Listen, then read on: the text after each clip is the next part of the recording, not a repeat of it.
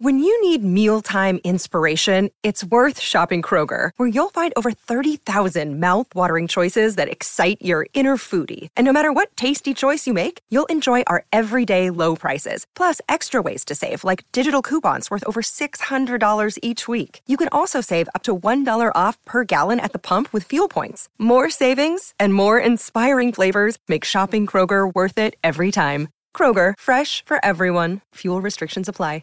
The it's mostly like Spanish shipwrecks when Spain was out there just taking all the Indians' money and killing them and leaving. Oh, I didn't know they did that. Oh yeah, you never heard that about Spain? That No, was Spain please go on. Shit, buddy, they love. Is that why it's fine to be racist towards them?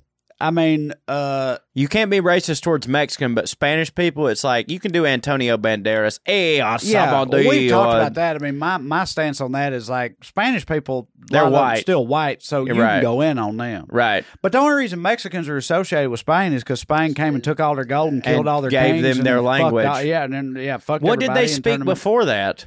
Uh, Indian. Oh, that's true. They did speak Indian. They spoke Aztec.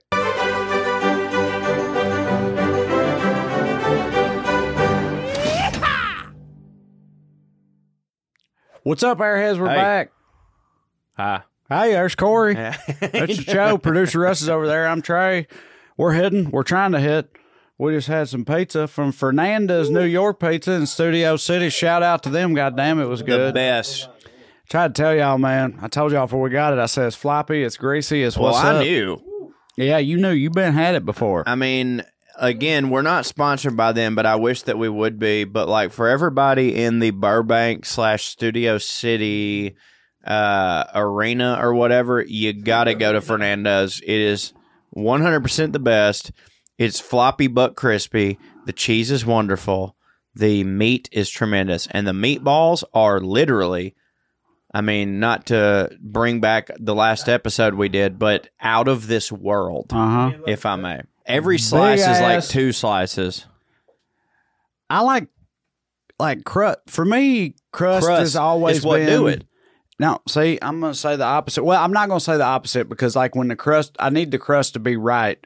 But for me, the crust being right is like the crust is a delivery mechanism. Agreed. for the topping. So like, Okay. uh, when the crust is too mu- like, I want the crust to hold up, but not be that much, and just get the rest of the shit into my stupid fat. I agree with you, but the what I want. crust is often the difference between a good pizza and a great pizza because if your cheese and your meats and your sauce are both the same on two pieces of pizza, but one person has a good, crispy, nice, doughy tasting crust, you're going to rank them higher.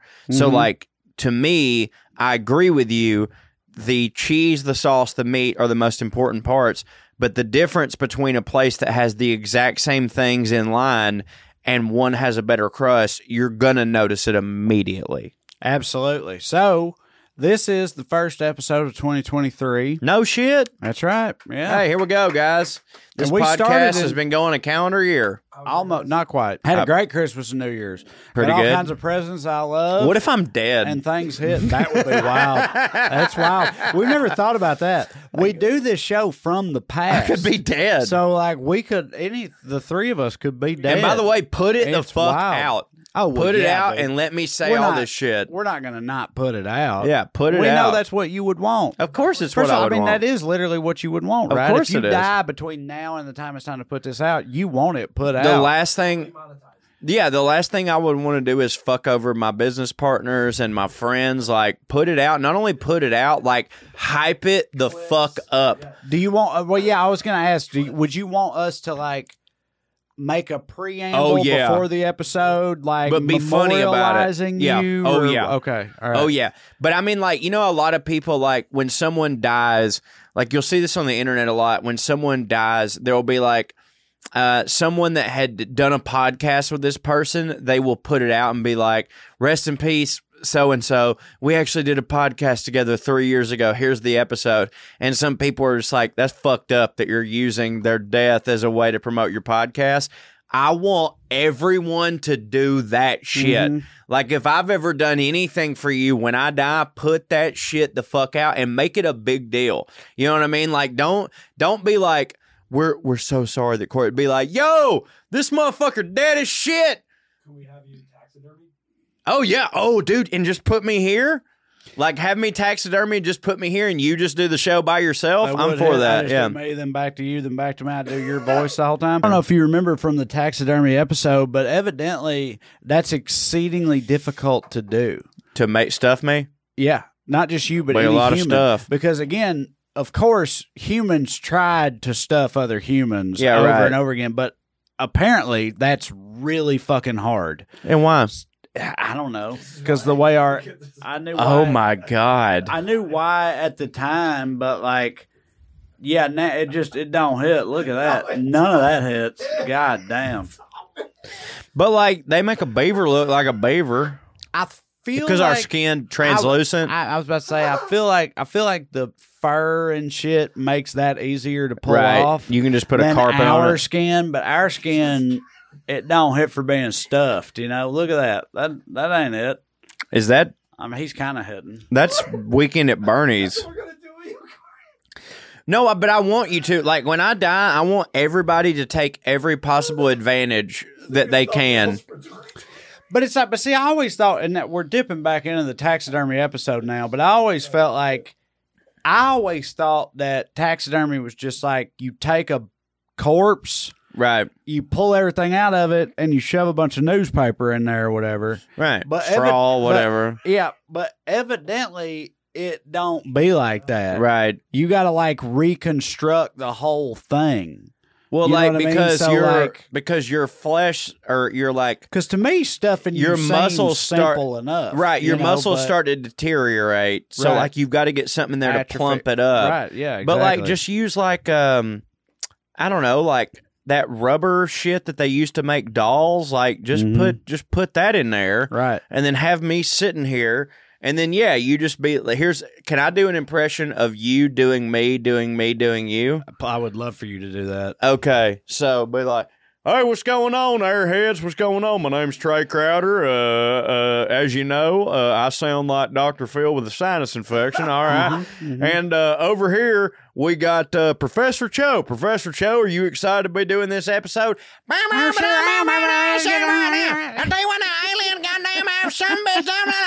Back to you, Trae. All right. That was Professor Cho. Lord, he sure is dead. Yeah. All right. So that's how that would go.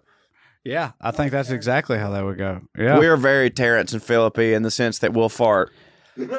so on this, the first edition of the 2023 version of Putting on Airs, I'm going to be talking about the Venn diagram where things overlap, rich and trash. Uh, designer clothes. You might Mm. think poor people don't fuck with designer shit, but you're wrong. You're Inaccurate. thinking- you're thinking about it incorrectly, which we'll explain later. And then uh, I've completely forgotten what what's uh, Professor Cho about. I thought it would be nice since you're Oh, talking about now. designer clothes for me to talk about another thing that kind of overlaps between rich people and fancy people, and that is eggs, Eggs except hit. for these are Fabergé eggs. Fabergé. Fabergé. Yeah. Fabergé.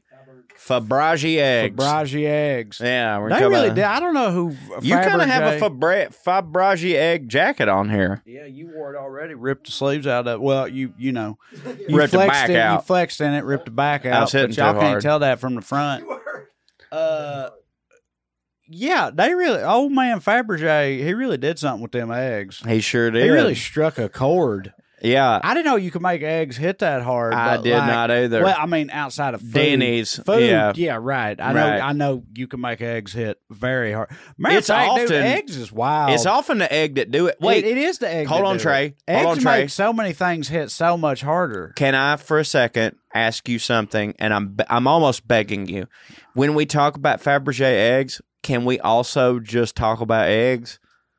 Yeah. Can we do like a to, yeah. can we do like a double like can I Uh-huh. do a Venn diagram thing too Yeah. of Fabergé eggs and just regular eggs? We can do whatever you want to, baby. Okay, because I, I have not prepared it, but I have a feeling that me and you are very qualified to just talk about eggs. So it is Fabergé. I thought it was Fabra. Fabergé. No, Fabergé. Fabergé. Fabergé. Fabergé is what you Yeah, say, is what you Fabergé. All right. But we're going to talk about regular eggs too, right? Of course. I can't Okay, wait. Before we get to all that, uh, I had something occur to me. I said on a recent episode, I was talking about people collecting shit, and all the rich people shit, the things they collect was literally treasure. Mm-hmm. You know, precious Gold. metals, gems, things of that nature, and it's like literally the type of shit you'd find in a pharaoh's tomb. Yeah. Which is wild. It's wild to think about treasure still being a thing, but Yeah, treasure, treasure is. ain't going nowhere. But then I thought beyond that, like I was like, are there still treasure hunters? Mhm. Right? Because like you think you're a treasure hunter? Absolutely. Please elaborate. Well, I mean, I just feel like there's no difference in me hunting antiques and there are people hunting treasure. That's no, that ain't what I mean. I'm talking Oh. about like an Indiana Jones treasure hunting motherfucker. well, guess what? Doing I'm about to riddles, do that now. dodging arrows. I'm not talking about going to some place and uh, off the off the beaten path, Pennsylvania, and finding a sweet clock. That's not what I. Well, if I what I ever mean. retire, I'm going to be a fucking treasure hunter. How about that? Well, because evidently you can do it. Like because I think like well, yeah, anyone can hunt. I know, but dude, no, there's been people that find shit. Like, cause I, I think sometimes about how like we've totally missed uh there's a famous quote from some famous motherfucker that's like, I was born too late to explore the earth and too early to explore the stars, Jimmy the Buffett. cosmos, something like that. Jimmy Buffett, I think, famously said. Well, he was. I, yes, I am a pirate. Two hundred years too late. We are the middle children of history, born too late to explore Earth, born too early to explore the galaxy. That's James Clear, who everybody knows. That's a great quote and so true. It is well because I think sometimes about like you "Wow, okay?" spilling shit. We good. Uh, I think sometimes about like how like dude, people, white people used to be able to like well Claim white, stuff. White people with money could go like explore. You Right. could just explore. You could go to like a king and be like, "Give some money to explore." And when I'm exploring, if I find some gold, that'll hit for all of us. And the king would be like, "Yeah, That does hit. go take all their gold." How That about does hit." spice, dog? And they would go and explore, right. because now we've seen it all. We've seen it all exactly. Right. So on a similar in a similar vein, I was thinking about treasure. It's like you know we've seen all the movies. People go and find treasure and shit. But do they still be treasure? Guess what? They do still be. I'm so blown away. I did not know that because like like you, I too was like I've been under the impression that like we've seen everything that there is to see except maybe at the bottom of the ocean. And that's where almost all of it is. okay. Shipwrecks. The it's mostly like Spanish shipwrecks when uh, Spain was out there just taking all the Indians' money and killing them and leaving. Oh, I didn't know they did that. Oh yeah, you never heard that about Spain? That No, was Spain please go on. Shit, buddy, they love. Is that why it's fine to be racist towards them? I mean, uh, You can't be racist towards Mexican, but Spanish people, it's like you can do Antonio Banderas. Hey, yeah, sabado, we talked about that. I mean, my my stance on that is like Spanish people, They're lot of them white. still white, so You're right. can go in on them. Right. But the only reason Mexicans are associated with Spain is because Spain came and took all their gold and killed And all their gave them their language. all- yeah, and then yeah, fuck. What did they speak before that? Uh, Indian. Oh, that's true. They did speak Indian. They spoke Aztec. oh, Yeah, well, I'll be damned. they spoke. Uh, in the they spoke in the Yeah, it's hard to do of this, murder. isn't it? Yeah. murder. No, uh, Yeah. like you ever seen that? Uh, I'm all over the place right now, but you That's ever fine. seen that? Uh, there's What like show a- do you think there's you're on? an Aztec instrument that's a hollowed out skull that makes the screams of the damned. Yeah. You know what I'm talking about, Russ? It's like It's the Aztec uh, death whistle. Aztec death whistle. It's like Do they also use it as a soccer ball? need bring it up. Yeah, right. Yeah, they uh so yeah, the Aztecs was metal as fuck. They Dude, ain't they were. They ain't hardly ever been nobody Are more there metal than still the them? Aztecs. Uh, I think they're just Mexicans now. Oh, right. Well, that checks Which checks they out. hit too. What about their calendar? They hit too. They're less metal, which is that's good good for them. Oh, that's all right. Oh, that ain't it. What the fuck is this? Get premium, you dumb fuck. Go ahead, talk. Are you are you not allowed to play this? No, no, I just want to get to the part where she's not talking. Yeah, that would hit. Yeah. I think. Here comes the Aztec death whistle. What? As you can see, super high pitched. It changes if you cup your hands. What? That's a bird dying, dog. Bro, that was their flute. Like What? it's so funny to me to think about some like malcontent Aztec some malcontent Aztec teenager up in his room, just like, I just want to play. Yeah, right. Leave me alone, Dad. I'm an artist. I need to express myself. And then, Yeah. And also some hilarious Aztec uncle who was just like, "Hey nephew, here's a skull for your birthday," and then just looks at his parents, Yeah. just like, "Ah, fuck you." how many hearts you think them whistles went for? Oh man, that a- is how they paid for they had a stuff. isn't it? heart-based economy, as I understand it. I mean, that's like five hearts, I'd say. yeah, we've been colonialist as fuck right now. Uh, but also, she has from- horns. This lady, Yeah. uh, I'm seeing. It's so funny, dude. Is she playing different Smallest. skulls? Yeah, she got yeah different Largest. different death whistles. Imagine a whole orchestra of those together. They all Yeah. do it together. And they're Like like, John they're- Williams trying to score something Right. with death right, skulls. they're all getting mad at each other and shit. Yeah. It's like that's the wrong pitch. Fucking more blood You're- curdling. You're out of tune. It's supposed to sound like the Right. devil crapping. right. You're not curdling enough blood. fucking, you need to go harder. What would our fucking Damon bird god think about that? Oh, that is Uh, fucking insane. I didn't know shit about that. I hope it's okay to rip on the Aztecs. I'm not, well, Buddy, you know, I'm here's not- the deal. It is. Yeah. And, well, whoa, no, we're not ripping on it. Well, first off, look, if you don't think that wild, you are a liar. Right. So treasure hunting, right? Right. People be treasure hunting. There are companies that exist who are like, you know, Like the East India Company. Well, I mean, not like that. I mean, goddamn, Apple is our East India Yeah, company. that's true. That's But true. no, I don't mean like that. I mean they're they're listed as like underwater salvage companies or whatever, but they're Right. like treasure hunting companies.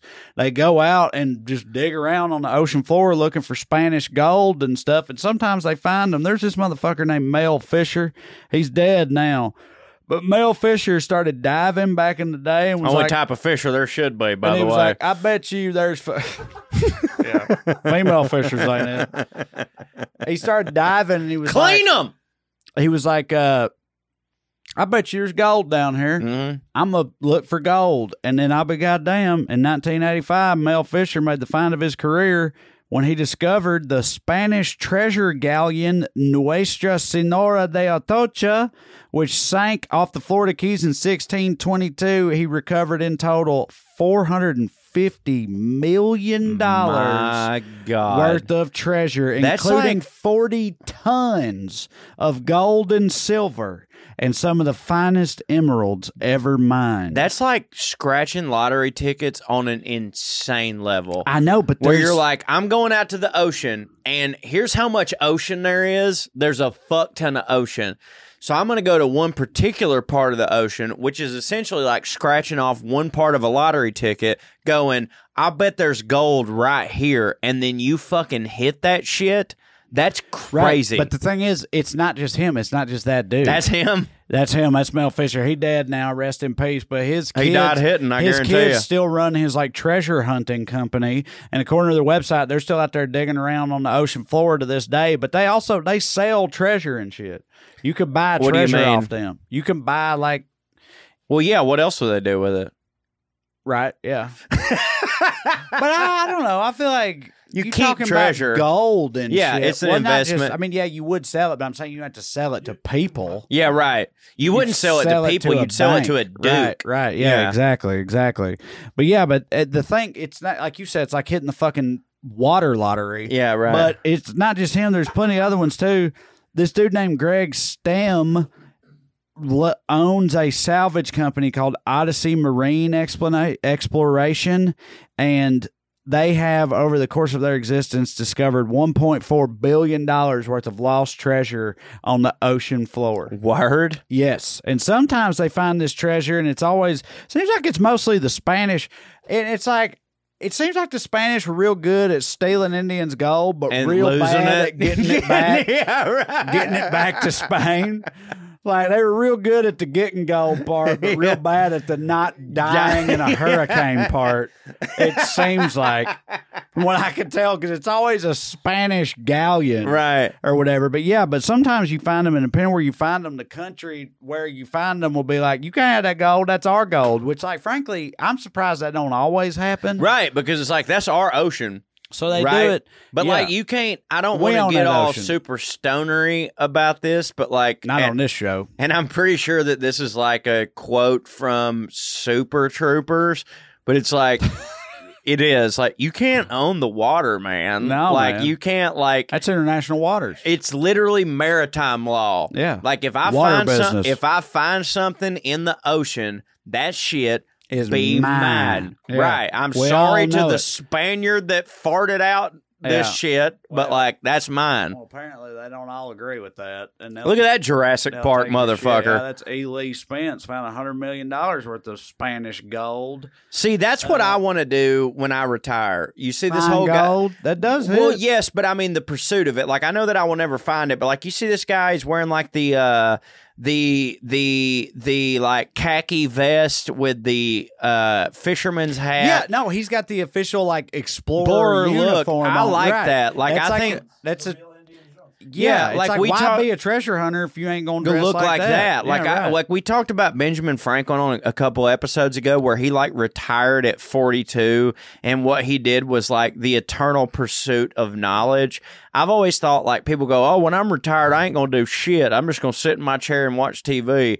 I'm like, I, I think that like that's how I would spend my retirement. Like, why not dig the bottom of the ocean and look for gold?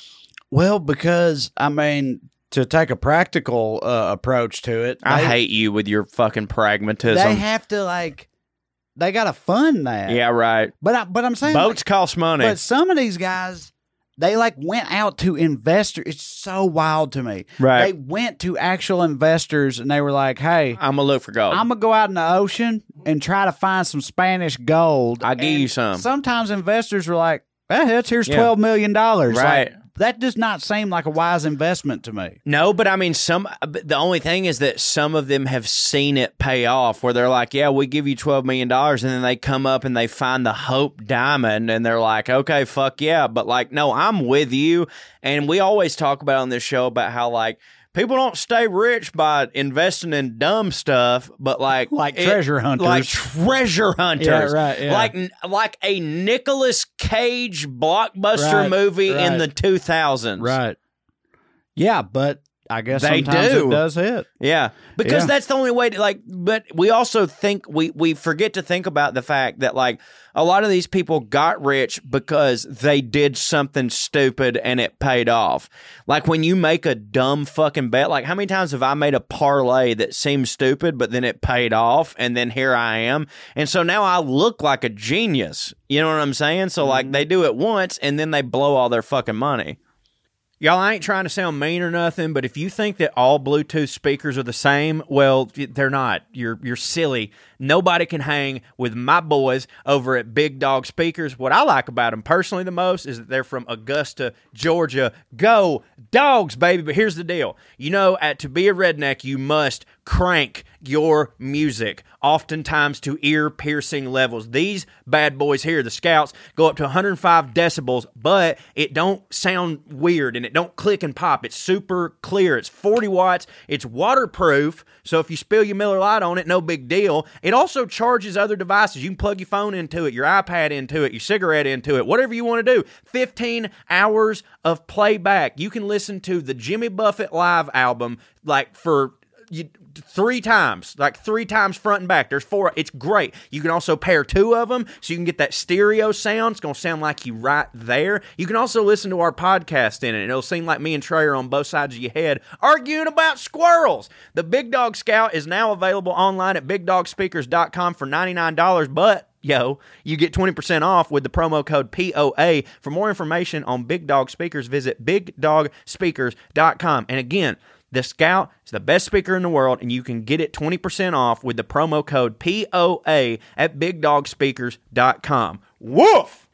Yeah, so I don't know how any of this relates to designer clothes, but that's what I want to talk about. Oh, I forgot what we were even doing. I, I, if I'm being honest with you, I forgot we were recording. because at first I feel like maybe Katie or you, somebody, I mix you and Katie up all the time. you and my wife. One of y'all I feel like suggested Why? designer brands to me because you're the two loves of my life. That's why Oh, thank you, Trae. suggested designer brands to me, and and I feel like at first I was like, what? Uh, fucking trash people don't fuck with that. But then I realized that they do. There's both like the bootleg version, but there's but there's also like we think of designer brands and we just think of like the fancy ones that hit, but they're not the only ones. Tommy Hilfiger's a we'll designer to- brand. We'll get to that a little later. It goes way lower than Tommy Hilfiger. if you Well, yeah, think of about it. course. But like hidden designer clothes, it's like it's one of those things. It's a lot like wine, in my opinion, where it's like you look into it and you're like, why does this hit? And there are there are like practical explanations for it. Oh, they use higher quality things. They spend more time on it. They're you know. Uh, they're done by craftsmen or craftswomen, whatever. It's like it's not just bullshit. It's higher quality or whatever. But it seems like what it mostly comes down to is like you decide you want to make stuff that hits for people that hit. Right. You get somebody that hits to wear your shit and talk about how it hits, right? Or it be made to hit, and then you just hit after that, right? You understand what I'm saying? That's why Gisele is like, like- such a she's still in demand because like she'll just wear something and people be like that must hit that hits. because Gisele's wearing it. Right, but it's also like I think we talked about Apple or something at one point, but it's like for a lot of these designers, it's it 95% of it is you're just paying for the name Of course. to begin with. Nike is like But- there's right. sweatshirts that like the Nike like there's like a like I have a Nike sweatshirt and I have another one that's like a complete off-brand Walmart type sweatshirt and I swear to God they feel the same, they look the same, they're made from the same material. It's just that one of them has that check mark on it. Mhm. And so when people see me in it they're like he wearing a Nike. Like Abercrombie with the moose, their polos were not made any better than any other polo. Matter of fact, I could argue that they were made worse, but they had the moose on it. Right. So people were like, he got the moose. He hits. He must hit. Well, see, and that's how that's how the whole thing works the whole time. Like you come out the gate, and I feel like a lot of people come out the gate, they hit to begin with in some way. They've got connections and stuff, but it's like you get people that hit to wear your shit, Right. right? And if you can do that, and then it like becomes known that your shit hits for people who hit. Am I making sense here? Yes, Lacoste, the Then- alligator, like all that shit. You're just you're in there, right? Yeah. After that point, and it's like they're not doing anything. Balenciaga is are- a great better- example of that. Better than. It's not that they're not at all better. Like they have more quality, but it's like to the same extent that they cost that much more. Yeah, No, of course it's not. just like you're wearing it to be wearing it. But what's wild to me is some designer some designers don't put their shit on their shit. right. Am I making sense now? Yes. They don't put their logo or whatever on their clothes. and that's the that's a that's a feature of it. Yeah, right. like, Exactly. no, we're not like, I wanna play- advertising no, our you, shit. You got to know what hits to know how hard I hit. Right, exactly. You know what I mean? Like Eddie Bauer does now. Not that Eddie Bauer is a designer or whatever, but one of the reasons that I've and you know me, Trae, huge Eddie Bauer guy, love it You're part of the Eddie Bauer family, are are you not? without question. I used to work there. He worked for Eddie Bauer. Yeah. I did, and one of the reasons that I used to love Eddie Bauer T-shirts is because the Eddie Bauer T-shirt didn't have a logo on it. It was just a nice, well-made cotton blend T-shirt that was logoless because I didn't like to have like when you get up like when you wear a polo shirt, it's got the horse on it, and a lot of people are always like, "This is kind of bullshit." Because what really I'm doing is I'm paying money to be a billboard for this company. So Like the horse is not actually that great of a design, but with Eddie Bauer, I never felt that way. so there's a uh oh my god. I just went blank. He's a rapper. He hits. He's from Southern California. It's uh uh what's his name? What's the thing? Jesus Christ. It's he's got a song um he's got a lyric that goes uh he's talking about designer shit and he goes, I feel like fuck Versace. They raping N words pockets. Uh-huh. Uh with the N word, I don't understand. oh right what yeah I don't. What's that? Well, it's a word that starts with N that. People say, but we ain't we can't say. Okay, we'll we'll but look into that later. the song. Okay. I feel like fuck Versace. They raping in words pockets. Something about being acknowledged. Just thank me for the profits. right. Right. And it's like it's fucking it's oh my god, he's hugely famous, or at least he was for a while, and I can't remember the name of a sing. North North. He's got a song called North North. He's from L.A. Mm. Is that about? look up North North, Russ? Does that mean north north? When when you find out this dude's name, we're all going to be like, oh right, that guy. I Right. just literally North no, north. North North. Staples. Vince Staples. Oh yeah, I love Vince, fucking Staples. Staples. Yeah. Anyway, and so it's like, and I feel like that's what he's talking about, where it's like. We we are making these We're promoting million- you. right? We're, we're spending all kinds of money on this shit for no good reason, and all we're doing is making them richer because Yeah. we're making it hit harder for no. We're spending money to make them hit harder, Right. And they're the ones that get all the shine, and we get no acknowledgement well, that's for it or why- whatever. And that's how all that shit works with all them people and, and stuff that hits. It's That's like you why- get in a place where you hit for fucking rich, powerful, influential people or what tastemakers and shit like that, you know, you're just set and they'll do your job. of course for, for, you. right and i know? feel that same way about like the most genius thing that I apologize Nike- to Vince Staples. He really hits for me. I, I love Vince I Staples. I I, forgot love Vince name, Staples. yeah. I don't know what the N word is, but I love Vince Staples. I so I feel the same way about Nike.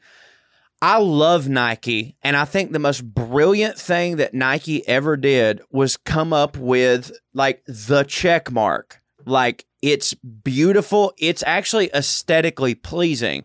So what they did was they found out a way to have their logo like when you when you buy like my favorite shoes of all time and you know this are Jordan 1s.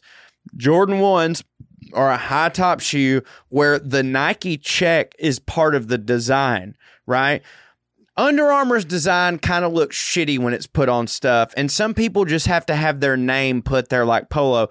But the Nike check in itself is a part of the design, and it is what makes that shoe look great. But it also is when somebody sees me wearing it, they go, Those are Nikes, because that's a check mark, and that's what Nike does. But they made it a part of the design, and it was so aesthetically pleasing that they knew these are going to be a walking billboard for our shit. Right. Right? Even like I'm not a famous person, but me walking around wearing Nikes, people go, Nikes, those hit. Well, you know, and like we're talking about getting people to hit to rock your shit. Phil Knight was running Yeah. around hustling in like the eighties. How he got Jordan. Did you right? And Yeah. before he got, he tried to get uh Magic, Magic, Johnson, and he went to Converse. Right, exactly. But like Phil Knight was like, because he knew he was like, I get one of these dudes. I'm in. Right. Like I can spend however much money I need to spend, I'm fucking in. Right. And the original shoes that he had were the Cortezes, I believe. That was the original Nike track shoe. And like the re- like people don't understand this. When Michael Jordan signed with Nike, that would be like right now Right. if LeBron James signed with a company Right. you've Right. never heard Yeah. of. Right. A company you've never heard of. Right. It was unprecedented. But they were like, but Phil Knight was smart and he was like, however much money you fucking need, I'm in. Right. So yeah, I mean, I'm like- taking over your shit just no, like it you. hits on. I'm glad you're doing it. I'm glad you're doing it. But yeah, and it's like it's the type of thing that I feel like I think about Gucci, Versace, Louis Vuitton, stuff like that. And my trash ass, I'm like, that's so dumb. It's just clothes. Who gives a fuck?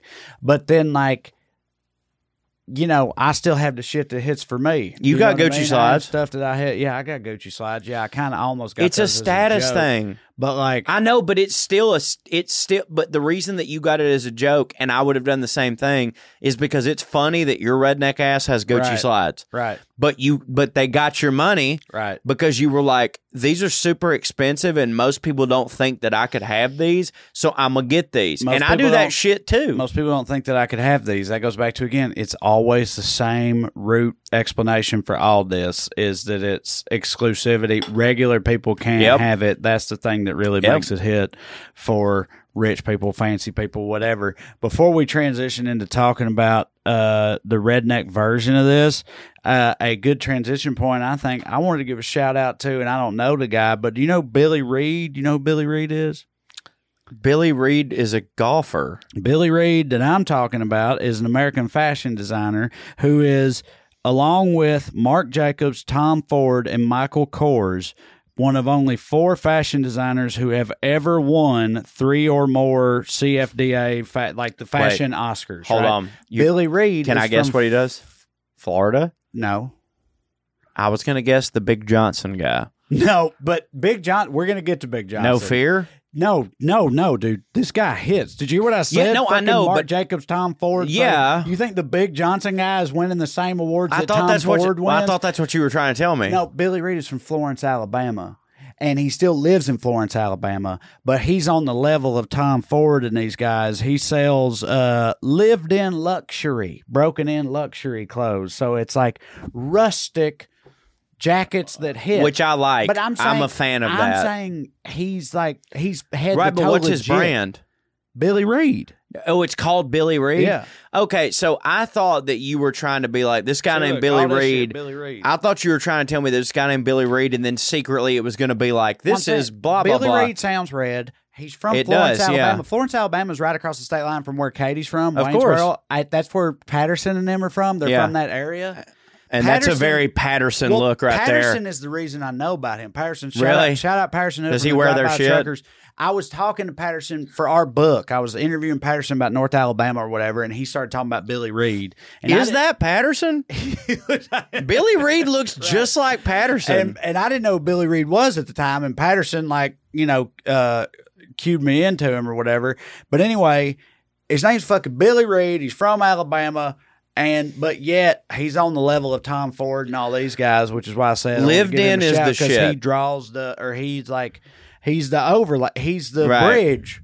He's the bridge between the two. right. Because again, you think designer clothes, you think rednecks, white trash don't like that, but then you already mentioned Big Johnson is a brand. Is a brand. You know what I mean? No It's Fear is a No Fear. brand. So it's funny. I S- Cutter and Buck. Cutter and I've Buck. got- uh, Look at, look at this one.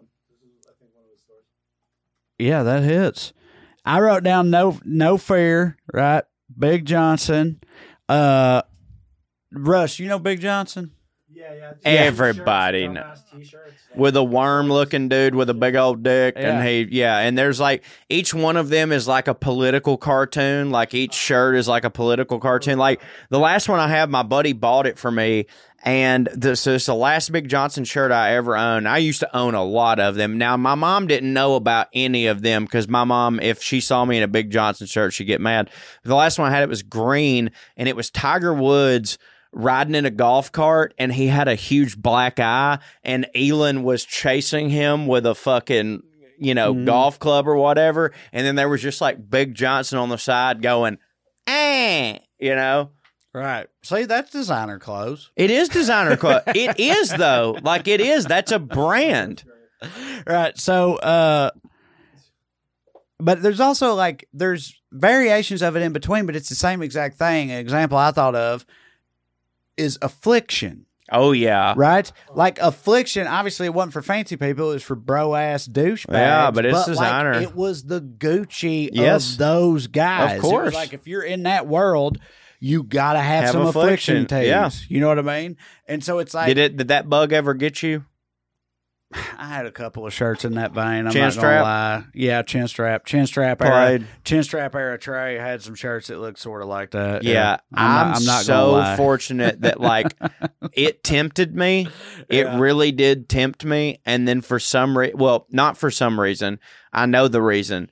I saw when I saw it like in the world. I go, damn, that's kind of bad because they are badass looking. right. And I saw them and I was like, man, that's badass. And then I had a like. You just see one buddy wearing it, being all afflictiony, and you're just like, never mind. Mm-hmm. Well, my favorite shirt that I had that was in that vein was it was clearly an affliction ripoff because it was during that era, but it was a Jamey Johnson concert T-shirt, He had a very affliction vibe there, and yeah. like I would almost wear that shirt right now because like Right. Jamey Johnson hits for me, of course, but he's it was, great. but it was Jamey Johnson merch that was ripping off the affliction, Affliction, vibe. yeah.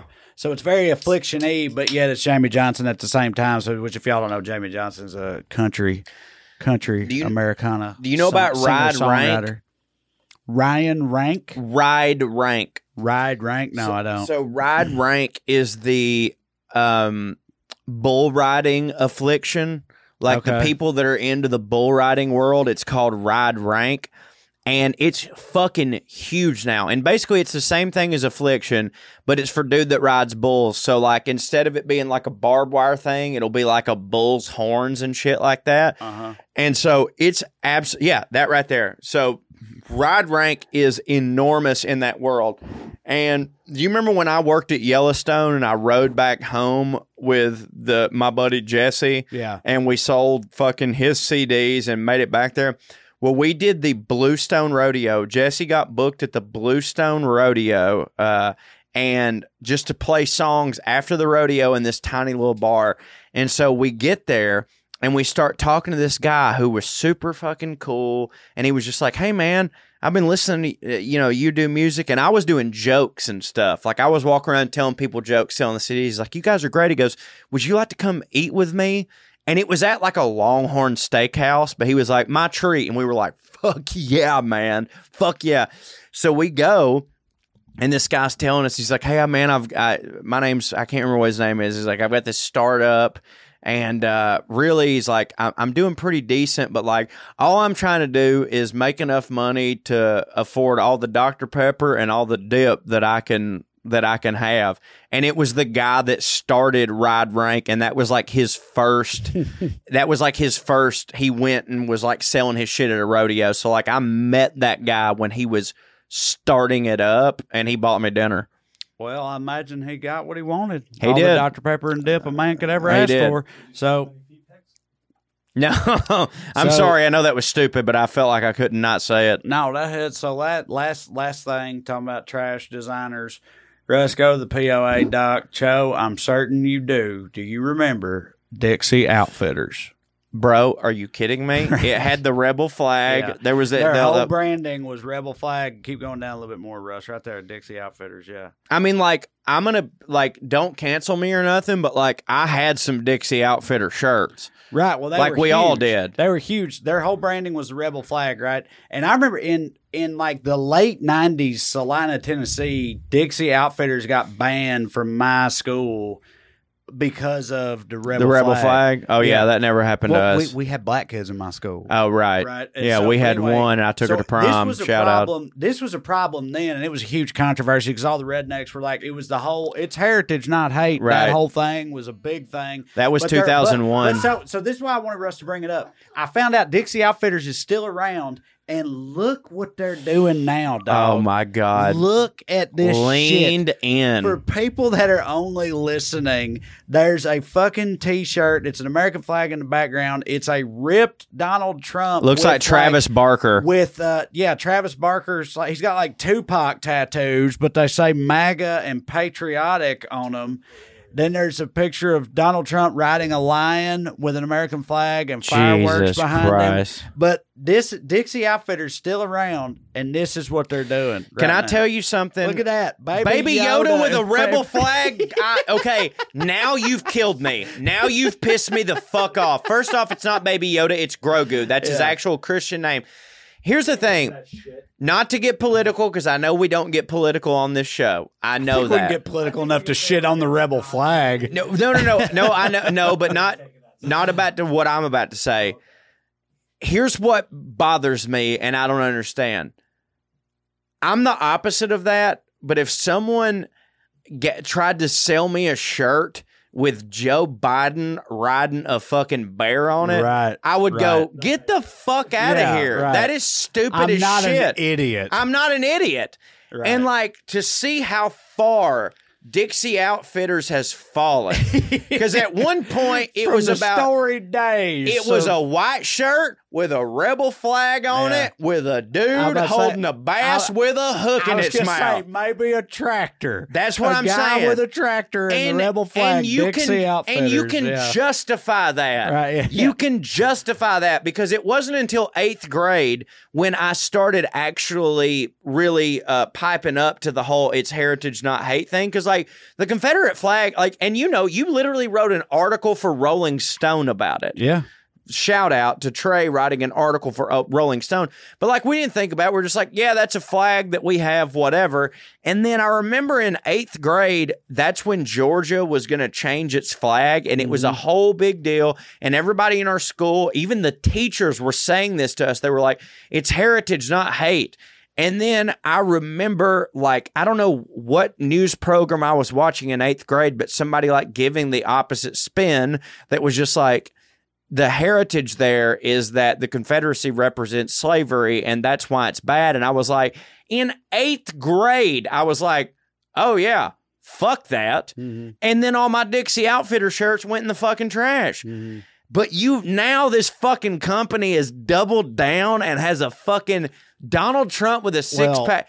Like Bro, what else are they gonna do? Do you No, know what I mean? know, Like, and that- good like, for them, I doubling guess. down was their only option. I feel like I just don't still don't hit. But I don't understand that shit because, like, again, as much as I'm anti that, I could, I would never wear an article of clothing with any politician on it. Mm-mm. Any, like, like if you j- like, here's a free Joe Biden T-shirt, I'd be like, cool, I'm washing my car with it. Mhm. You know what I mean? Like that's just fucking the most doubling down nonsense I've ever seen. Russ, look up what Big Johnson's doing right now. I need to know Okay, just look up Big Johnson clothing, see if they still exist. because they were pretty Right. risque at the time.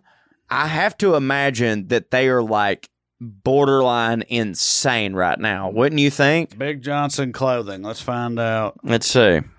Let's see what they're doing. Uh, yeah, they still got BigJohnson.com. Yeah, it seems like they're just still keeping the dream alive, dude. From what I can tell. Yeah, I think they're still just They're just their thing. regular. I, I scroll in on that shirt. Let's see what it says. It's a dick joke. Oh, it's malt liquor. Yeah, and that's pretty much all Big Johnson ever was. That's what. Well, I'm you know saying. what? I'm so proud of them, Pops up fast, goes down slow. They dude. keep- if they- it ain't broke, yeah, right. Exactly. wait, hold on, Good Russ. for them. Do you have your credit card? I kind of want us to all get that Big Johnson shirt. Well, get it. Buy it. Buy three of those. Uh, you're an XL. I'm uh, me and Trae are both larges. That's tremendous. I'm sorry for taking this over, Trae. But no, that's all right. No, we're done. I'm ready to talk about eggs. oh, cool. Let's talk about eggs right after this. Yeah. We're gonna take a break and we're gonna talk about Fabergé eggs. Y'all, do you have any idea how much your subscriptions cost? You know, all the different little things you subscribe to. You got all the streaming services, the music apps, but then you also got your little uh, face swap GIF maker apps that are absolutely paramount for uh, getting a subscription to. We all know what that's like. Most Americans think that they spend around $80 a month on such subscriptions, but in reality, the actual total is closer to $200 a month. And if you don't know exactly how much you're spending every month, then you need Rocket Money. The average person has around 12 paid subscriptions. I guarantee you, I know for a fact now, thanks to Rocket Money, that I have far more than that. You could have subscribed to something five years ago and been paying for it ever since, and you wouldn't even remember. That's how they get you, y'all. And Rocket Money is here to help. Rocket Money, formerly known as Truebill, is a personal finance app that finds and cancels your unwanted subscriptions monitors your spending and helps you lower your bills all in one place. Over 80% of people have subscriptions they have completely forgotten about, like that streaming service you bought to just watch one show on, or that free trial that you never even used. Rocket Money will quickly and easily identify your subscriptions for you so you can stop paying for the ones you no longer want. Simply find the subscription you don't want and press cancel, and Rocket Money will cancel it for you. No long hold times with customer service or tedious emailing back and forth, clicking all them little links they'll send you. None of that. Rocket Money makes canceling subscriptions as easy as a click of a button. Over 3 million people have used Rocket Money, saving the average person up to $720 a year. Cho, what do you think about it? Well, buddy, thank God uh, for Rocket Money. My wife always makes fun of me because I just subscribe to everything, and and I always tell her like it's a write off. She's like, you can't write off everything. I'm like, but it's about the Royals, and I do a podcast on. pl-" Dude, I they gave us a subscription. I was subscribed to some like Swedish type Yeah. of Netflix that I don't even remember having done, and I was paying like nine ninety nine a month. So that's gone. All in all, I ended up saving about seventy five dollars a month in just stuff that I had no idea I was doing. And you know what I'm going to do with that money, Trae? What? I'm gonna parlay it on the dogs this week. So thank Yeah. you, Rocket Money, for Yeah. giving me money to gamble I was, with. I was to say Stop make throwing hit. Yeah, you have to. That's found money. Stop throwing your money away, cancel unwanted subscriptions, and manage your expenses the easy way by going to rocketmoney.com slash POA. That's rocketmoney.com slash POA. Rocketmoney.com slash POA. Y'all, it is cold out there, but it ain't no reason you can't keep your weenie warm. That's right. We're talking about our good friends over at Blue Chew. Fellas, we all know that confidence can take you far in life, and that's especially true in the bedroom when it comes time to step up to the plate, aka the crotchal region of the one you love. And that's where Blue Chew comes in. Trae, please tell our friends about Blue Chew. Blue Chew is a unique online service that delivers the same active ingredients as Viagra and Cialis, but in chewable tablets and at a fraction of the cost. You can take them anytime, day or night, so you can plan ahead to get down, or you can just be ready to get down whenever an opportunity comes up. The process is simple.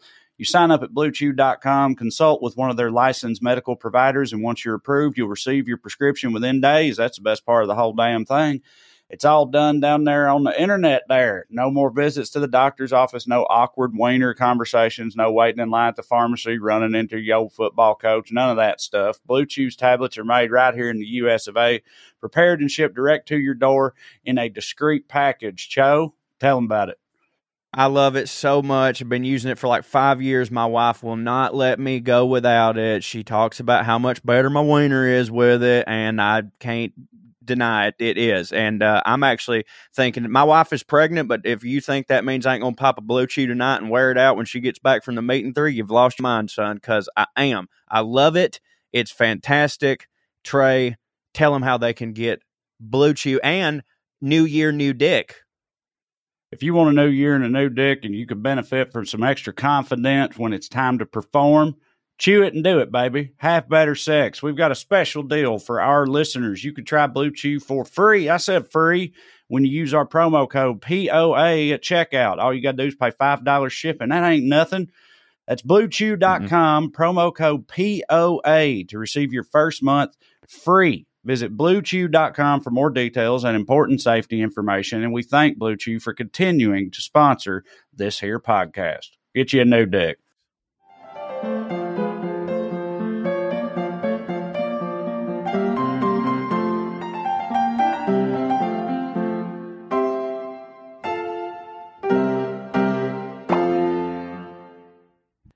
We're back, everybody. Airheads, it's time for we're back to history with Professor Cho. I'm loving switching it up lately, but now we're getting a little more traditional.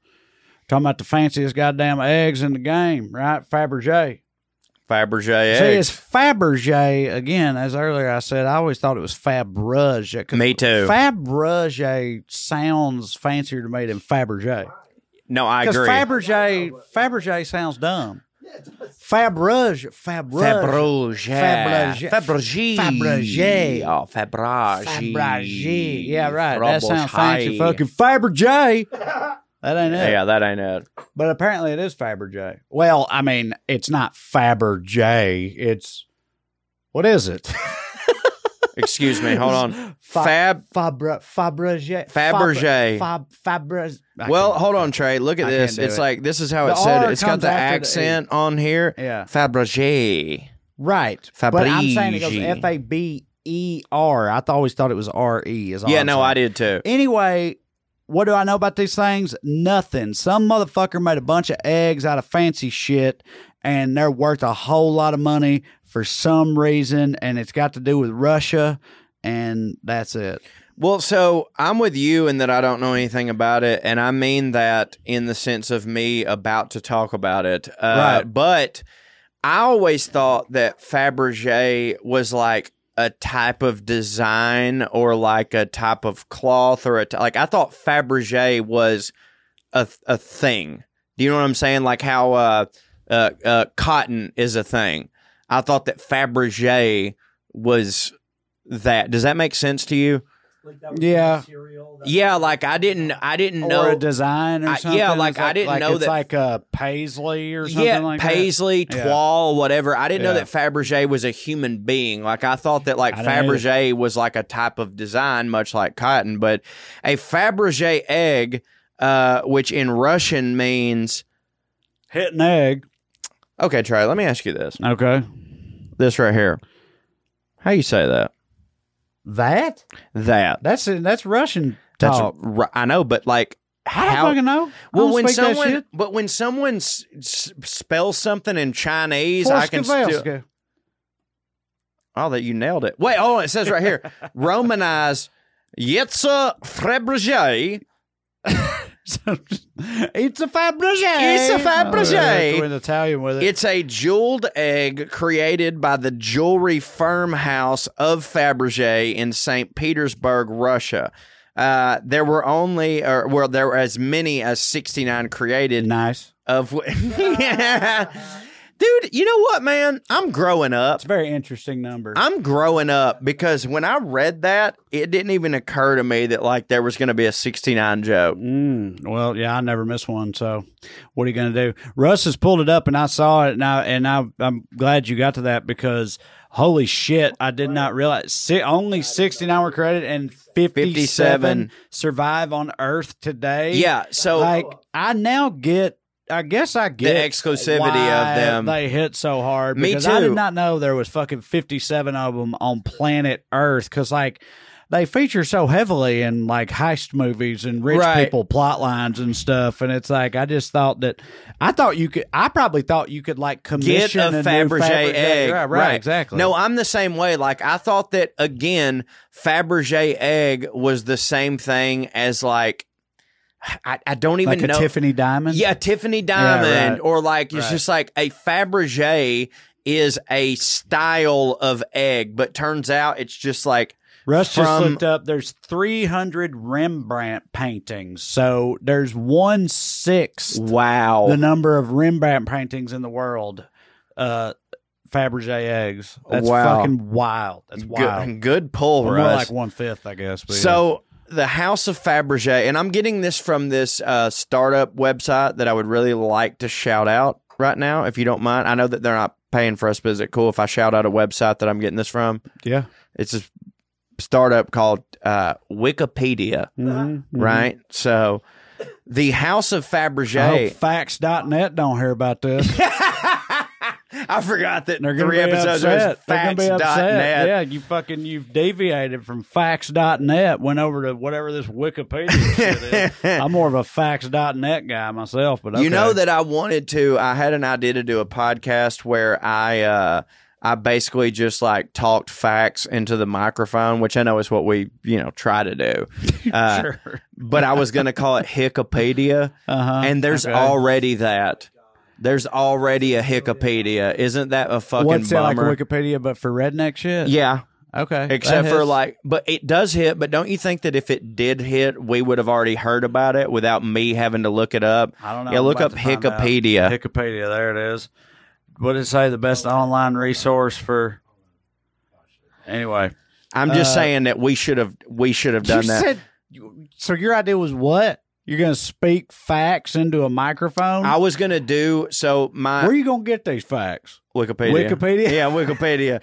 So but you I, were but just I going was to read Wikipedia No, no, no, I- but I was- accent and call it Wikipedia? well. First off, Trae, I'm Might be a- doing. First off, Trae, market for that. I'm doing that do. right Yeah, now. know, right, yeah. But I was gonna take what's on Wikipedia and turn it into my my own spin. Like I was gonna like then give my opinions on it and call it Wikipedia, which again is this fucking show, Bro, let, hold up. You've you've put me off on I'm fine. thing. Let's look at it. Wikipedia. How about this? Russ has pulled it up, and there's a section on Wikipedia, top 10 redneck sayings. Top 10 redneck sayings. And number one, ain't no point in beating a dead horse. Of course, can't, Can't hurt man. neither. yeah, whoop that horse's Uh, ass. A face like a bulldog chewing a wasp. Ask Yeah. her what time it is, and she'll tell you how to build a clock. I like that one. No, I love that I, one. ne- I don't think I've ever I, heard that. I, I, hear, I hear that a lot with uh, Jim Ross, you know, the uh, Yeah, the wrestling course, commentator. He always talks about how, like, he goes, I don't like people. He goes, I want you, if I ask you what time it is, I want you to tell me what time it is, not tell me how to build a clock. Yeah. The number 10 I think is great because I think we talked about this. When you talk about your grandma with the gra- glass-eyed squealy worm and stuff, like the fucking, you're right. Some some redneck sayings are just like, what the fuck? So number 10 on this list is getting money out of me right now would be like trying to shove butter up a wild, butter up a wildcat's butt with a hot poker. I've actually like, heard that I get it. One that I heard when I was a kid was something like, yada, yada, yada quicker than a grease string out of cat's asshole. Yeah, And it's like I've heard that one. that would come out pretty quick, I guess. But like, what the fuck are you talking about? Anyway, Does a one-legged duck swim in circles? I like that, one. Yeah, I've heard that that one one. Dumber than a box. Well, yeah, dude, that don't even need to busy be on. as a farmer with one hoe and two rattlesnakes. full of piss and vinegar i've always been curious about what even like all of these right here i can go yeah i know what they mean Yeah. what does full of piss and vinegar mean like why would that because full of because we all know that like full of piss and vinegar means somebody that's like I'd say just ready to go sour. You know, yeah, but that don't really make sense to me because they're like he's he's young and he's ready to go. He's full of piss and vinegar. Like, why does that mean ready to fucking rock and roll? Because that's what full of piss and vinegar means is like ready to rock and roll. You know what I mean? The- I don't know. the Apparently, John origin- Steinbeck coined that. Really? I never knew that. 1936, John Steinbeck's novel In Dubious Battle." How about that? Who knew? I will be damned. Well, that's some that's some auspicious origins right there. well, back anyway, to yeah, back let's to talk my about, Let's talk about these eggs. Back to my topic. The House of Fabergé was founded by Gustave Fabergé Mhm. in 1842 in St. Petersburg, Russia. Mm-hmm. The Fabergé egg was a later addition to the product line by his son Peter Carl Fabergé. So here's what happened. Uh, Tsar Alexander the Third was just like, you know, I'm a czar, right? Everybody, everybody in here agrees that I'm a czar, and so if I'm going to get my wife something, it probably needs to be some like czar type shit. Right. So he goes to this uh, Gustav, or excuse me, Peter Fabergé motherfucker, and he's just like, "Yo, man, make me something." And he's just like, "Okay, That bitch like How- eggs. how about an egg?" Yeah. right? and so the czar was like, "What the fuck do you mean an egg?" And he was just like, "Just shut the fuck up." yeah. Right. Like, let me make this egg and I'll tell you. So it was for Easter, right? And it was before his coronation. So Alexander III and Maria Ferdinandova, Nailed it. they were given eggs, uh, one of which contained, like, inside the egg, there were all these things. So it was sort of like, you know how, like, Russian dolls be? Yeah, or like a Kinder egg. A Kinder egg, right? So, like, apparently so in the Russia. eggs, the Fabergé eggs originally had hits inside of them. Yes. So apparently Okay. in Russia, It's making more sense to me by the minute. Yeah, apparently in Russia, their whole thing were li- it was like we need hits, and then you open them hits, and then there's other hits inside of Uh-huh, there, yeah. and then just when you think that there's no more hits, we open that hit up, and there's another hit in there. Looks like based on what Russ is clicking around on over here, that Fabergé still exists, and they're really married to the egg thing now, Yeah. which I guess I understand. So nowadays they're making like egg shaped lockets. Is it and still shit the like same that. company? Yeah, it looks like it. I don't know, same name. Somebody else, I'm sure, probably bought it. That's nice. A little seal inside of an egg on a necklace. Who wouldn't want that? So the first one that he gave the dude, uh, it contained a silver dagger and two skulls. That hits. That And hits so- way harder than a seal. It does, and and the egg also came with messages in it, kind of like a fortune cookie when you would open it up. And the first message that it said was "Christ is risen." Way to Don't make hit. it not hit. Yeah, right. Absolutely. Fucking start out metal as fuck, and then I get all stupid with it. Well, Anyway. then, but then it goes back to getting metal. The second message was, "You may crush us, but we nihilists shall rise again." that is so the opposite. disparate the two I agree. the two fucking messages like how does the same dude land on those two things I don't understand we understand. nihilists shall reign supreme or whatever you said also jesus is lord like it that makes don't make no sense nihilism and Jesus don't they're have. not right Well, actually, that's They're not true. Like Jesus was they? actually kind of a nihilist, okay but nihilists don't believe in nothing right right? jesus is the thing that people believe in Right.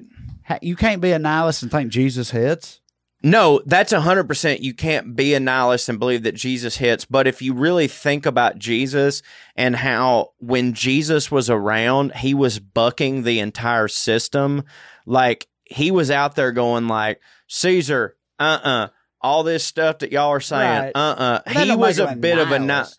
eh. No, he believed in people. He was Jesus was like Actually, that's true. right. Yeah, no, you're a right. nihilist is somebody that don't believe in In nothing. shit. Like there ain't no point or meaning to fucking nothing. And that Jesus weren't that. Yeah, that's actually uh, very true. So, Russ, uh, I'm not going to bring it up right now, but here in a second, I did put in the doc a uh, list of like the biggest, Right most there. expensive Fabergé eggs. Very top. So I'm going to say a couple more things, and then we're going to look at that. So before Easter 1885, Alexander III's brother, Alexander's the one that gave him this uh, skull Fabergé egg that said Christ is risen. The Grand Duke Vladimir Alexandrov suggested that Peter Carl Fabergé uh, create a jeweled egg. So this type of egg is to believed to be inspired by an ivory hen egg made for the Danish royal collection in the 18th century, known as the hen egg, which I believe we're going to see. I thought it was on the top there, but it's got like you open it up and there's a fucking yolk in that motherfucker. made out of what? Gold? Yeah, look at just go back up to the top and let's look at these motherfuckers right here. So these are the most expensive. Uh, go by the top. Go to, go to the top. These are the most expensive Fabergé eggs that there are, and they're pretty fucking crazy. Okay, so eleven, the cradle with the garland's egg, made my Chief. Uh, all right, no, it's all right. Made by Chief Workmaster, which is a wonderful name for a person to have. Henrik Wigström. On yeah, Honoric Wheatstrom, this ornate egg was sold to a private collector for Did you say three point. Chief Workmaster is a great name for a person to have. I thought his name was Chief Workmaster. I was like, man, that's nominative I determinism didn't right. Russia had Indians. I'm such a fucking idiot.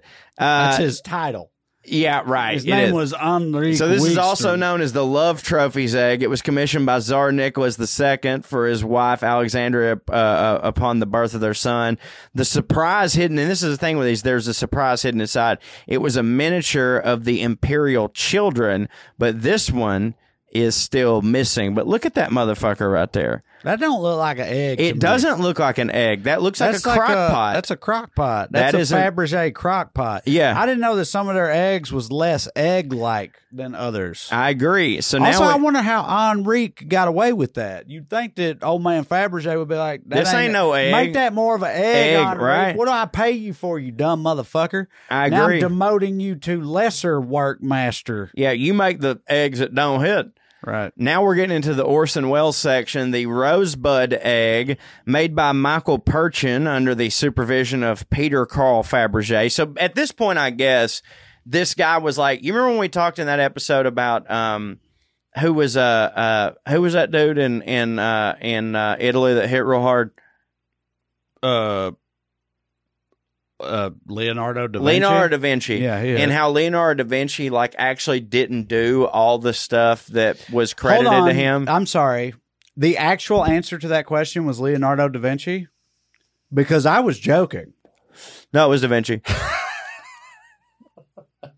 but I've told you about this, I mean, haven't I? that dude in Italy that hit real hard. It's Leonardo da Vinci. But I was saying that as a gag because, like, but why would? But like, but it's also true. well, right. I knew what to ask to get the answer that I wanted. He Right. was that dude in Italy that hit real hard. Yeah. So you remember that I was talking about how Leonardo da Vinci, like, he actually like basically was like Sherwin Williams. You don't remember this? Yeah, like he had minions. Yeah, so Yeah, right. it was like uh, Thomas Kinkade, or like um, who's the dude that writes uh, who that that writes uh, the books uh, Clancy.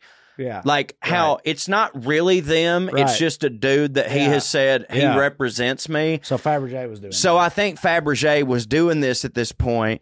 Uh, you've got the hen egg made by unknown workmaster. See, that's a wild name to have. The hen egg. I was going to read it, and here we go. That known as the first hen egg or the jeweled hen egg was a gift from the Emperor Alexander III to his wife. Uh, again, uh, Empress Maria Fedoranova. Yep, there you go. That is a uh, that's a tennis playing bitch. If I had to guess. I don't think we have to read through all these. Let's uh, see what we got here. No, I don't think we do either. Let's Fucking- find one that hits. The Order of Saint George egg. What's that look like, Russ? Yeah, go now back that's up to- egg is hell right there. That's a super egg right there. That's People a are only very listening, Easter I feel bad for you egg. because that's a egg ass egg right there. Yeah, I would like to use this as a point to mention to you that if you're just if you only listen to this podcast, you should watch it because that is a very fancy uh, egg right there. It kind that kind of looks like the um uh in Cinderella the uh the pumpkin type thing. Like it looks like a carriage. I don't know. These eggs, they do hit. I got to admit, I, I like these eggs, but I'm still, it's still wild to me. Like the other things we talked about, like this does fit with the designer clothes. It's like, how did these eggs become the thing? Because It- all these eggs that we're looking at are like they were commissioned. Yeah, right. You and know, they were all commissioned by the Fabergé person. No, Uh, they were commissioned from the Fabergé. yeah, from the person. Fabergé person. That's what Well, I'm saying. People that hit were coming to this guy and being like, "I gotta have one of them eggs." And So- he was like, "You want an egg? I can make you an egg." I would. And I he would. was like, "Chief Workmaster, get your ass in here. Got a new egg order." And like that's where all these eggs came from. But it was over the course of like 50 years, and he Right. made 69 of these things total. well, I think. like I think the I reason know. they. it's wild. I think the reason they started hitting so hard. So, like you know, after uh, uh, King Vladimir. Victor Crumb, whatever the fucking Mm-hmm. uh, the dude was, he made his wife one. She was super uh, like she it really hit for her. So she made Alexander appoint the Fabergé feller a goldsmith by special appointment to the imperial crown and then commissioned another egg the next year. And like basically every year on her birthday this dude was to make a new egg so he had like a standing gig And this is like for the hitting this lady in the whole region, in the whole right? realm. So, like well, everybody that- else was like, I- right. So Yeah, it's kind of like it's honestly it kind of like what you were saying about designer clothes, where it's like if we can get one person who hits to say that this Right. thing hits, Right. right. So like he's designing shit for the czar. And you know everybody else that like has some money, like all the the Downton Abbey type people who like they're not in the royal family, but they got a lot of money. They're like, we have to have a fucking Fabergé egg too, Hey. and he can charge whatever he wants. I know you're not going to remember this, but Cho, I'd like for you in the future to talk about the Rothschilds. Uh, I have it circled right here about how the, I just the, mean the, Roth- Rothschilds in general. The no, me thing. too. And I've, And I, I've and I don't want to get even a little bit anti-Semitic. Well, I'm just fascinated by uh, their whole thing. well, I've thought Because they're about. like the richest. they're family super ever. fancy. It's like them or the Koch brothers. Them I've- and the Medi- them the Medicis, the Koch brothers. I've thought. Well, I, I've actually. Mansa Musa. I've actually thought about talking about the Rothschilds a lot, and every single time I've sort of punted the idea in my head because I was like, well, see, how look- do I do this without sounding with my accent like I'm going like these Well, guys don't hit because they're Jews? We ain't got to get into the Jewish part. I mean, I guess that's a big part of their whole deal. But anyway, we don't have to focus on that. But this is a Rothschild egg right here, and it's got a clock in it. They're the only ones that got an egg that also has a clock. They had to get not only the, the main egg man, they had to call in a clock man to work with the egg man to make this egg clock. Matter of fact, That's they- fancy as fuck. You know who had the money to do that? Only the Rothschilds. I That's know who- they're actually they're actually only one of the they're like one of the only three like independent families that was able to commission a Right. Fabergé Outside of egg. royalty. Like it was Right. basically all the See, royals and then the. Rothschild. Yes, exactly. That's what I'm talking about. They were just a family that hit on the same level as the czars. And Yes, stuff. that's, what I'm saying. that's Back in that day, and they That's still, wild. it is fucking wild. But like, it was basically czars and the the Duchess of Marlborough Mm-hmm. and the Rothschild family and the Yusupovs or something like that. So like, basically, unless you were royalty. Or royalty adjacent, or the goddamn Rothschilds, you could not get a Fabergé egg. So, following the revolution and the nationalization of the Fabergé workshop. So like that Yeah, right. happened. They seized the means of production. They That seized whole the means of over there, yeah. production, right? Uh, in St. Petersburg by the boy. tells me them peasants couldn't make eggs the same way I- uh, after that. yeah, but, we're going to get to that. By the Bolsheviks in these in 1918, the Fabergé family left Russia. I bet. They were like, you know what, man? This don't no, we must go somewhere where our hits are appreciated. Right. Right. So the Fabergé trademark has since been sold several times, and several companies have retailed egg-related merchandise Right, yeah. using the Fabergé name. They're still doing it. From 1998 to 2009, the Victor Mayer Jewelry Company produced limited edition Fabergé eggs authored under uh, a license, but the trademark is now owned by Fabergé Limited, which makes egg themed jewelry. Yeah, And- we saw it earlier. We looked at it. yeah, right. And I'm I, I'm actually glad that this happened, if only for the fact that yeah, I do need to talk about the Rothschilds because the only thing that I ever hear about the Rothschilds Oh no, is I was wrong. The hittingest Fabergé egg of all time is also a clock. Yeah, Uh, most of them they 30, open up thirty-three million dollar egg right there. That one, the third imperial egg, and it's a Over in- the inside. over in Russia. Stuff opens up and there's other hits in it. Yeah, I mean that does hit. That's Well, a- dude, they real- all hit. Yeah, right. That's a, They're all fucking rad, but it's just a hell of a thing. but it's just crazy. Like I did, I didn't know that Fabergé was the same as like Gucci. Like I thought again, I thought Fabergé was a print or something like that. But like, yeah, man, there's only 59 or whatever, 57 left in the fucking world.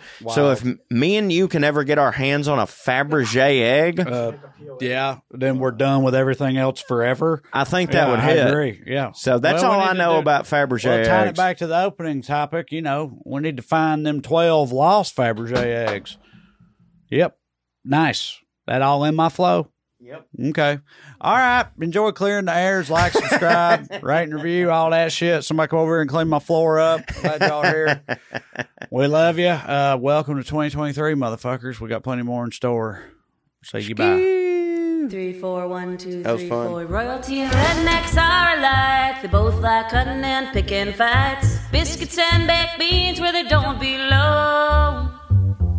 Sit on down with Corey and Trae and learn some fancy shit today. We'll laugh a little even when they're wrong. They'll take you to a magical place where if you call someone a cunt, nobody cares. They keep it debonair at putting on airs, putting on airs, putting on airs, putting on. What's up, everybody? It's time to clear the airs. Look who it is. It's me. I'm back. I ain't been here in a minute for this part of the show.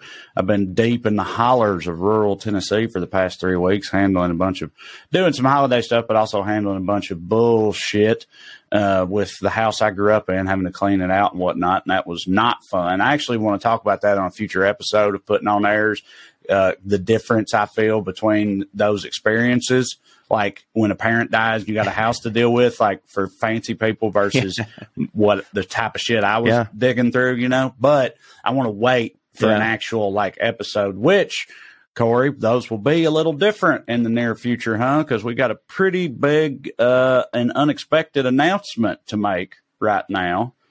Corey, you want to tell them? Yeah, uh, yeah, man. Uh, so over the Christmas holidays, uh, uh, our producer Russ has decided to uh, mosey on to different pastures. It uh, it you probably if you were watching this episode, you probably saw a little ticker in there if you're if you're watching it not listening to it where I was having to go back and put all the pictures in myself and I didn't have the other stuff because there's there's been some communication errors. Uh, so you probably knew that Russ was already gone. But yeah, he left. It was very surprising to us. Obviously, uh, we wish Russ well. We hope everything is okay. Uh, if I'm keeping it hunted, we really don't know. so, uh, like I said, I hope Yeah. he's good. But because of that, as Trae was saying, I'm going to be the de facto producer for at least a couple weeks uh, until we bring uh, a new producer on uh, who we've already talked to. So everything's going to be fine. But those episodes, uh, just by the virtue of how we're going to do it, they're going to be remote. They will be dolled up. They will look and sound perfect. But things will be a little bit different here in the airstream for, well, I guess we could just say indefinitely. I mean, yeah, pretty much. And so, but to be completely clear, y'all know we do these in batches. Typically, that's how we have done it. So we've got, I think, this episode and three more, three or four more, something like that. That's correct. Yeah, that's, right. that's Right. right. that we had done in the last batch. So producer Russ will live on in spirit and those uh, those episodes at least. And then when we get to the end of those, that's when things will uh, will change. As Cho said, um, indefinitely. We hope it's not too much of a you know an inconvenience or an imposition for y'all. It just like I said, sort of came up out of nowhere, and we're gonna do the best we can because even because just just like even for Corey coming out here and setting it all up to do them the way we've been doing them, like we absolutely need another person here uh, during that time, which is why we're gonna have to do them remote till we figure something else out. But anyway, yeah. So Yeah, but I'd like to say this because uh, I, you know, I happen to know the uh, producer that we're bringing in for the uh, the in, inter, interim producer Mhm. or whatever I guess is what it were. And I'm going to tell you this: the episodes will be different, not worse. Do you know what I'm saying? They will be different, but that doesn't mean bad. We will still bringing you. We will still be bringing you all the definite 100% true facts. Uh, Always. and great, uh, always and wonderful British anecdotes and all that good stuff. So it's going to be great. Yeah, we'll hit. So this week was uh, designer clothes and Fabergé eggs. Y'all will be utterly shocked to hear that I have not gone back and listened to it, but Cho has because he's, he's Well, you couldn't- you putting couldn't them have. together. Yeah, I mean, yeah, that's yeah, true. you literally We, couldn't have. we just got the files. Cho is the one putting it together. So, uh, how'd we do? We any any big uh, mishaps or we get get wild? What happened? No. We well, I the the cold open was pretty wild because I'm still doing it the same. But yeah, no, we I think we were good. We talked about Big Johnson shirts a lot. We talked about Dixie Outfitters a lot.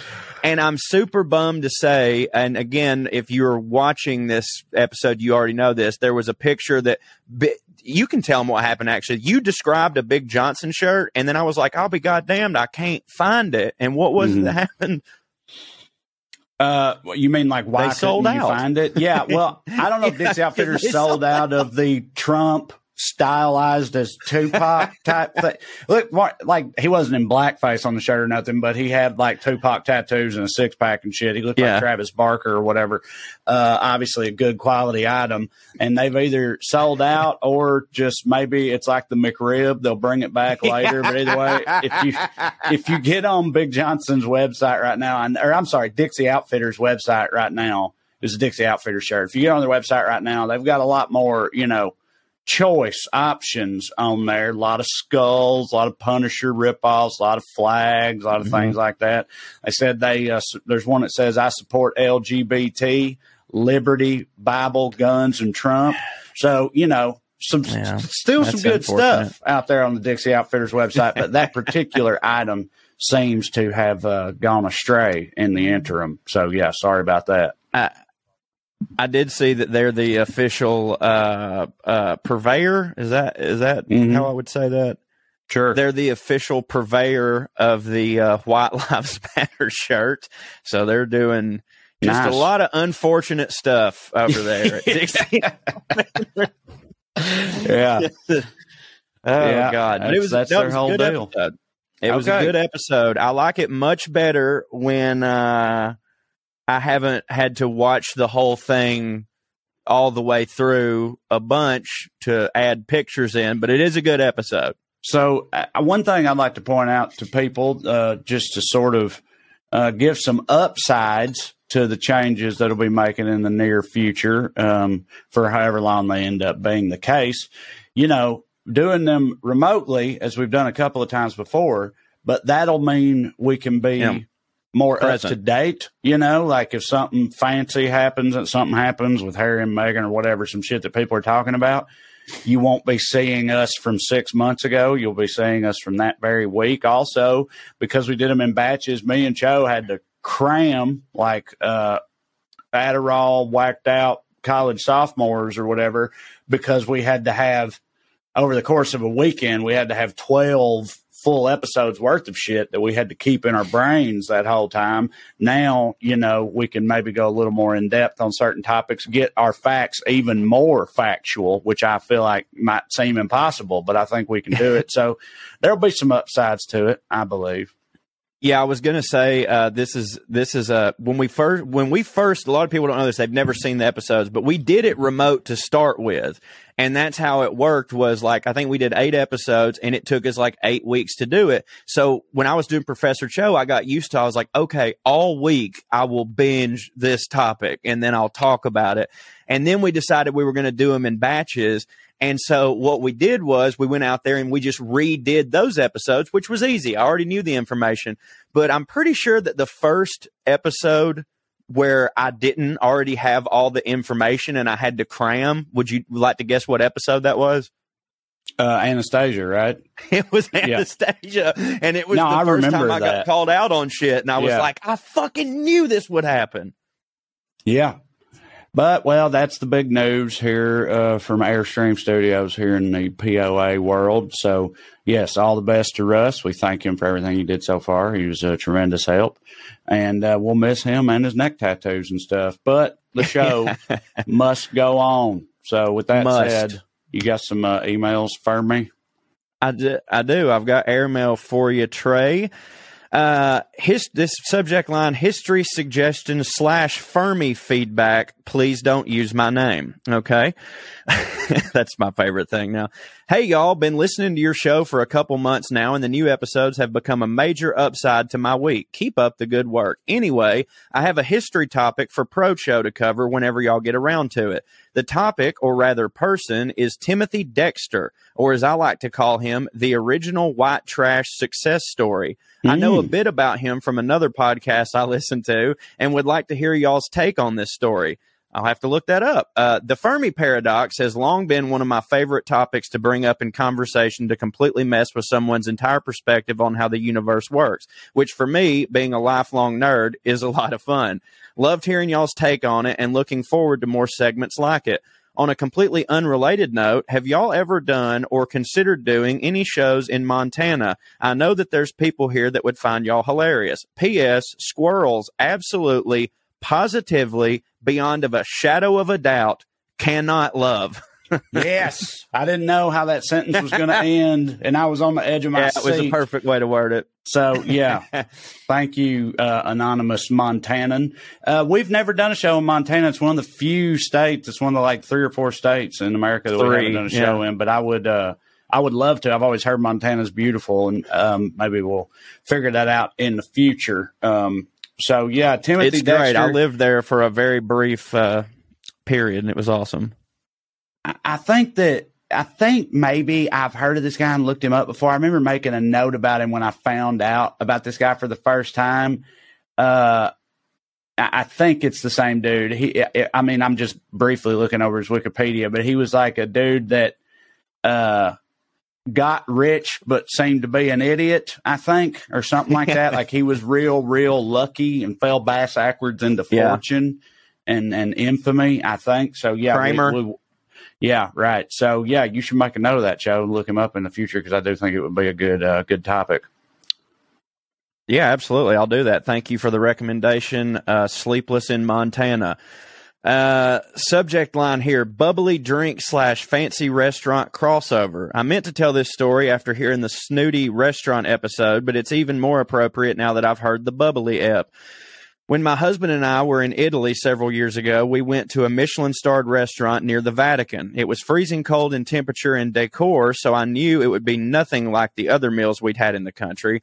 They took us to our table and handed us menus. Normal enough so far. But the menu wasn't a food menu. It was a water menu. One side had five to six sparkling waters listed. The other side was five to six flat wa- flat waters. For real, y'all. Each water had like a two line description in the menu. Sorry. Each water had like a two line description in the menu telling us more about water than you could ever think to know earthiness, mineral flavor, small slash large slash small bubbles, where it came from, and other nonsense that I don't even remember. We should have taken a picture, but it was just so absurd we were in shock. Looking at my menu, I was also confused because there were no prices. Was the water free and included in whatever exorbitant price they were going to charge us for the food? But when I said something to my husband, he flipped his menu around to show me that he had prices. It was one of those What? Wait, it was one of those it is? an- it was one of those antiquated deals where the woman doesn't Yeah. need to know the price, only Yeah. the man. sure. Oh, Well, what's she gonna do with prices? absolutely- You know what I mean? Like, I mean, I mean, I get it. Uh, Yada yada yada. We then paid our five hundred dollar bill and left. Sometimes pretension is nothing but smoke and mirrors. Love y'all. Uh, Amanda Montgomery slash Mama Montaski. Mo- Monta. Yes, Mama Montaski. Okay, I dig it. yeah, that hits. So, yeah, and obviously, I'm just joking about that. But like, we've, t- I think that like, uh, I I don't know. I ain't been to Italy and France and stuff, but I feel like that type of shit like still be going down uh, over there. Oh, for more- with with more regularity. Yeah, the old than country. realize. Yeah, right. Um, and also, so, like, absolutely. These and I mean, like flavored waters, like Lacroix, fancy Lacroix type situations, and the the the sparklings ones were, but the flat ones was just different types of minerals in it. okay, don't hit. Yeah, don't hit. No, it don't hit. Also, like I I get what they're doing. They're like we're old school. Women don't need it. But like, imagine making separate menus Right. just to do that. Yeah, you have to like, Like, you that's have a to, like, choice. put- yeah, right. You have to put effort into that uh, Yeah. chauvinism. right. Like it would be one thing if the chauvinism was like the man he oh, they only handed the man the menu like he he Right. orders. He orders. Sure. But like two separate like hey, did, can you get me one of those women menus? like Well, that's crazy. Well, what do you think? I wonder what they do if like a lesbian couple goes in there, just kick them out, or like Well, pick yeah, the to say, manliest, they can't. pick the Yeah. manliest looking one, or like, Yeah. what if it's just two gals, two you know young professional women, two Italian lawyers or something who work together and Mhm. want to have a hit and meal? They're just like, well, they look at them and they're just like, well, this can't work. Like they, they're like, you know, someone has to pay for this, right? yeah, like you, someone's got to pay, and you're both women. So, like, I don't understand what's is your is, is your dad going to come pay us when you're done? like, what's happening here? oh, spaghetti people, man. Spaghetti people, what are you going to do? All right, we got one more here, and I saved it for last because the subject line alone is going to make you so happy, Trae. Um, the subject line here is black queer redneck. Uh, hi guys. and uh, luckily it is he is that. It's not someone complaining. Yeah, you know what saw I mean? one. Yeah. yeah. Y'all never believe Y'all what I saw at the grocery shit. store. okay. Black Black queer redneck. Sorry, sorry, David. We're having fun with you already. Hey guys, my name is David, and I discovered you two on Medium Popcorn when you reviewed the classic wrestling movie Ready to Rumble. Tremendous Mhm. with our friend Brandon Collins. Absolutely. Only to discover that I have been a fan of Trae for a long time as I enjoyed the liberal redneck YouTube videos. Anyway, as a self proclaimed black emo queer redneck from South Carolina, currently in New York City, I fucking love you guys. I much like I, much like Corey, and am an obsessive pro wrestling fan and nerd and can can and will use wrestling to relate and explain my understanding of subjects. And I also enjoy your more highbrow subjects. And might I add your references to Southern hip hop hits for me? Oh, Love it. Yeah. Love it. Giving me the. Anyway, I wrote you to.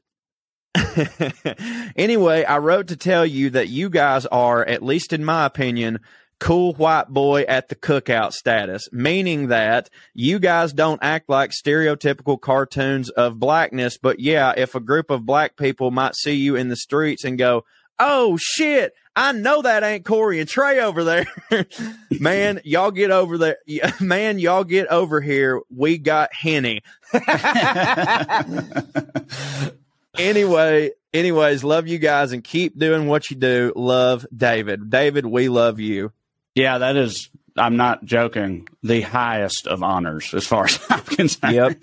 The cook. I've been. Uh, Yep. I've been anointed cookout status a couple times on the internet and stuff for various videos I've done, and it's always just, uh, yeah, warms my cold dead heart. So thank you, David.